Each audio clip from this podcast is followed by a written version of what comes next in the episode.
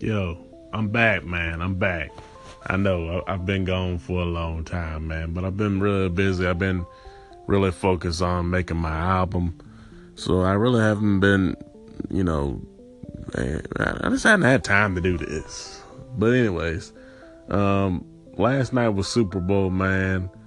And uh, you know I'm a big Star Wars fan, so um, I got to see the Han Solo uh, teaser. Uh, the teaser looked okay.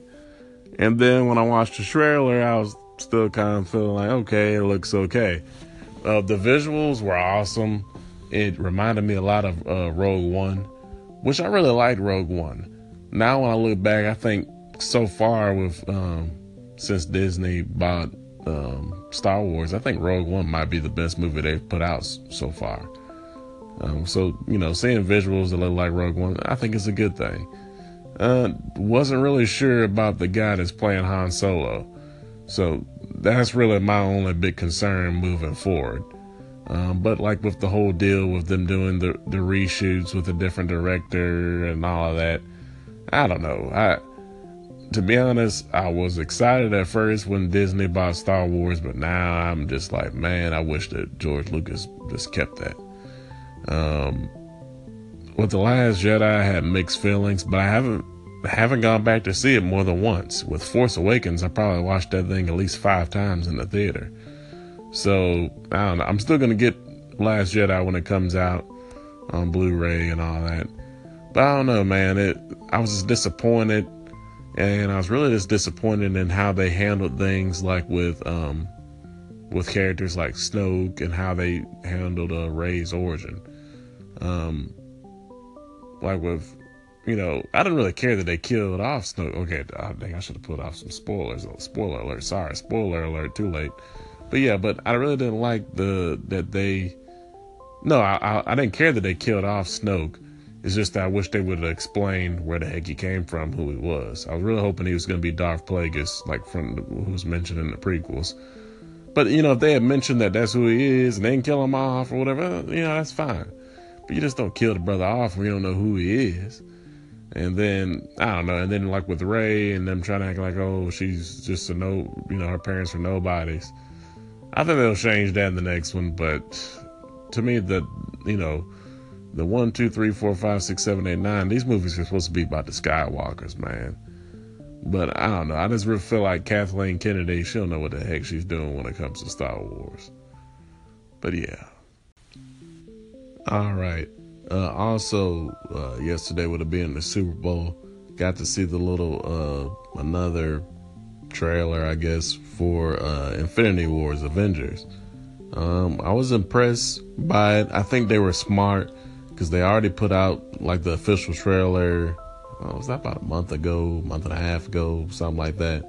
So all the fans of the you know of, of the Avengers and Marvel movies, they're already ready. So really, the 30 second spot was just a good, you know, reminder for people that might not know, people that have not heard, you know, to, you know, get them back like, oh, snap, they're coming out with another Avengers movie. And then it also re-energizes all the fans too. So I'm I'm really interested in that movie. I think it's to be really good. Um, that Kevin Feige, man, he really knows what he's doing over there at Marvel. Like, just the way that they've set up all these characters since 2008 that's awesome. Like star wars needs a kevin feige big time because it really doesn't look like there's any direction over there. That they don't know what the heck's going on. And really like i'm sorry i just went back into the star wars talk. But but really though like after this last the last jedi with there being so many mixed reviews you know, I don't really see how Rian Johnson trilogy is going to work. Um, I think they should have waited to announce that after, you know, the movie came out and they saw how it did with the fans.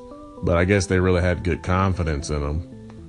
But, you know, whatever. But, anyways, back to um, Marvel. I'm really looking forward to Black Panther. I already got my tickets. I think I think overall movie wise it's gonna be better than than Infinity War. I'm saying it now, but I'm really looking forward to Infinity War because that's when they're gonna show the big guns. You know what I mean? But yeah, man, I, am excited, man. All right, something I really want to discuss is is it worth it to have cable in uh, 2018? And I know there's so many different forms of cable now with like things like the Sling Box, and my friend told me about YouTube TV, and then there's you know then you got the DirecTV and all all these different forms of cable. But it's like the traditional cable, you know, where you buy a package, you have all these channels. Is that really worth it in 2018? Um, you know, now that I'm living on my own, I got internet, so I do have Netflix, even I'm using somebody else's. And I do have Hulu, and I'm using somebody else's with that too. But um, I haven't really thought about investing in cable, man. It's like the only time that it really sucks to not have cable is around this time of the year because the Super Bowl, Grammys, All Star Game. What's another thing? There's some other award show that happens this this month, and all when all those things happen back to back, it really sucks. It's like, man, I do wish I had cable. But with a lot of these events like that, you know, you go somewhere, you can go somewhere to eat and go see it on TV, or you can go over a friend's house, somebody's having a party. So sometimes it's not really that big of a deal. But, you know, I'm content really with, with, with Netflix. There's so many shows I still need to catch up on and whatnot. So, you know, I don't know. To me, I don't think it's really worth it to have cable in 2018. I think it's almost like having a house phone. And he's like, why? What do you think? All right. Uh, one thing I want to talk about on the Scrubville podcast right now is um, Christian movies. Um, recently, I was uh, at a party for my little sister, and she really wanted to watch a Christian movie, so we watched God's Not Dead too. And I was just starting to think about Christian movies in general, and how, to me, I feel like whenever I would, whenever I go to a Christian bookstore, and I look at the Christian movies, and I'm tempted to buy one that I, you know, really haven't seen a trailer for, don't know much about it. I really feel like I'm playing Russian roulette because it's like it's a great chance that that movie is just going to be horrible.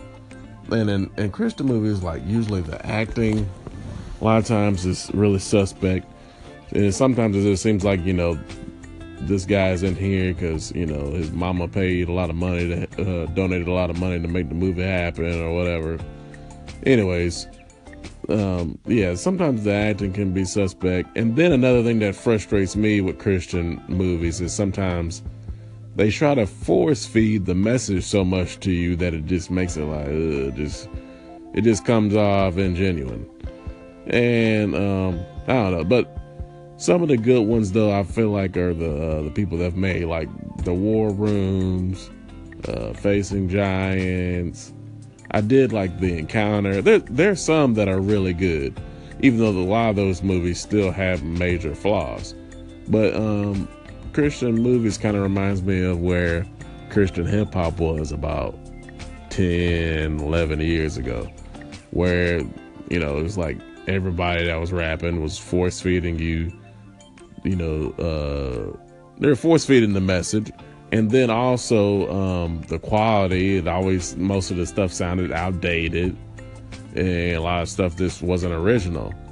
And I kind of feel like there's there's a little bit of originality, and then you know there's a lot of there's some Christian movies out there that don't have these problems, but I just kind of really wish that Christian movies would go to that next level and not just depend on your fan base knowing that they're just going to watch it because it's a Christian movie. But now go out there and it's like, okay, I want to make a quality product. I want the the story to be on point. I want the acting and everything to be on point.